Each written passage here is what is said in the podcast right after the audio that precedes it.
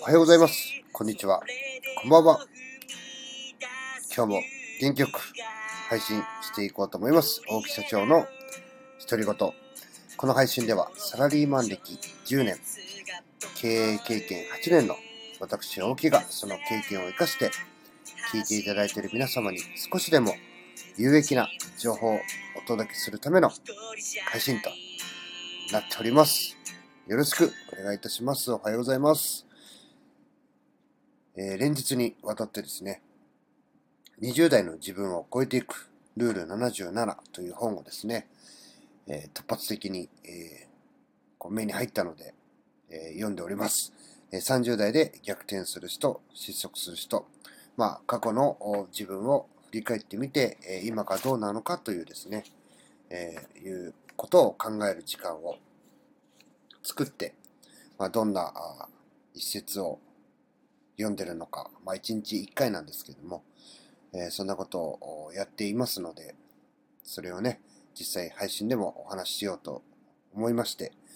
えー、こういうことをずっとやってるわけでございます。えー、今日はですね、えー、ななじゅうななこあるルールのうちのじゅっこうもくめ、えー、さんじゅう代で逆転する人は早ければいいわけじゃないぞと上司を不安にさせる。さんじゅう代で失速する人はまだかと上司を不安にさせる。まあね、これありますよね。まだかうーんって言う時もありますし、でも早ければいいわけじゃないぞっていう機会はあまりないかなっていう気がします。まあこれね、その、えー、それぞれ、えー、まあ言われる人、言ってる人の状況がね、えー、全てにおいて違いますので、一概にね、これがいい悪いと言えるものではないんですけども、まあ、逆転する人も失速する人も上司を不安にさせるという点では変わらない。上司は不安にさせるくらいでちょうどいい。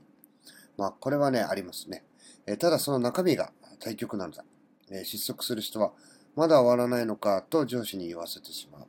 上司にまだかと言わせるようなら、その月の給料は返上すべきだ。これ結構厳しいですね。まあそうは思わないですけど。えー、逆転する人は、おい、随分早いが、早ければいいってわけじゃないからな、と上司に言わせる。えー、上司が設定した締め切りより、あまりにも早く仕上げて提出するからだ。しかし、猛烈なスピードで仕上げておけば、内容が、えー、おごそかでも上司のアドバイスがもらえる。これを何度も繰り返していれば、いつしかスピードと質の両方を獲得できるようになるのだ。えーまあ、褒め言葉だと思っていて、できる、出来は良くないが仕事が早いことは褒め言葉だと思っていいというね。まあ、これはですね、にじゅう代の時に確かにそう思ってましたね。とりあえず早く終わらして、えー、それに対して話を聞いて、で、また直すと。まあ、完璧なものをすると。まあ、必ずね、一撃で終わるっていうふうに僕はちょっと思っていなかったので、まあ、本当はね、それを一撃で終わらせるのが一番いいんでしょうけども、ね、必ずこうアドバイスなり指摘なり直しなりがあるっていうふうに思ってたので、まあ、早くやるようにしていましたね。で、まだかと上司をね、不安にさせるって、これね、まあ、大きく言ってしまったら、あうん、俺もあんまり言われて、言いたくないなっていうところはあるんですけども、まあこれも、うん、そうですね、まだかの理由はじゃちゃんと聞くようにしますね。どこか分かんないのかとか、で、あの完璧なものってないんですよね、最初から。特にこう資料を作るとかって、えー、もう作る人のそのやり方とかね、デザインとか、あその文字の揃え方もそうですし、うん、っていうのがあるので、でそういうものをね、こうしっかりと整えた上で出すとか、えー、そういったものであれば別に、なんていうのかな、そこに対してどうこうっていうのはないんですけども、えー、まだかっていうのはこうな、何が理由でやらない、やらないっていうか遅れてるのかっていうのはね、ありますよね。まあどんどんどんどん優先順位が増えてしまうと、残業とかね、遅い時間にやらなければ、いけなくなってしまうので、まあ、そこまでしてやらなくていいものもありますし、まあ、すぐに仕上げなきゃいけないものに対してね、えー、すぐにこう動き出さない理由っていうのを、まあ、一緒に考えたりっていうのはしたりしますけども、まあ、まだかって言われるより、まあ、ね、多少、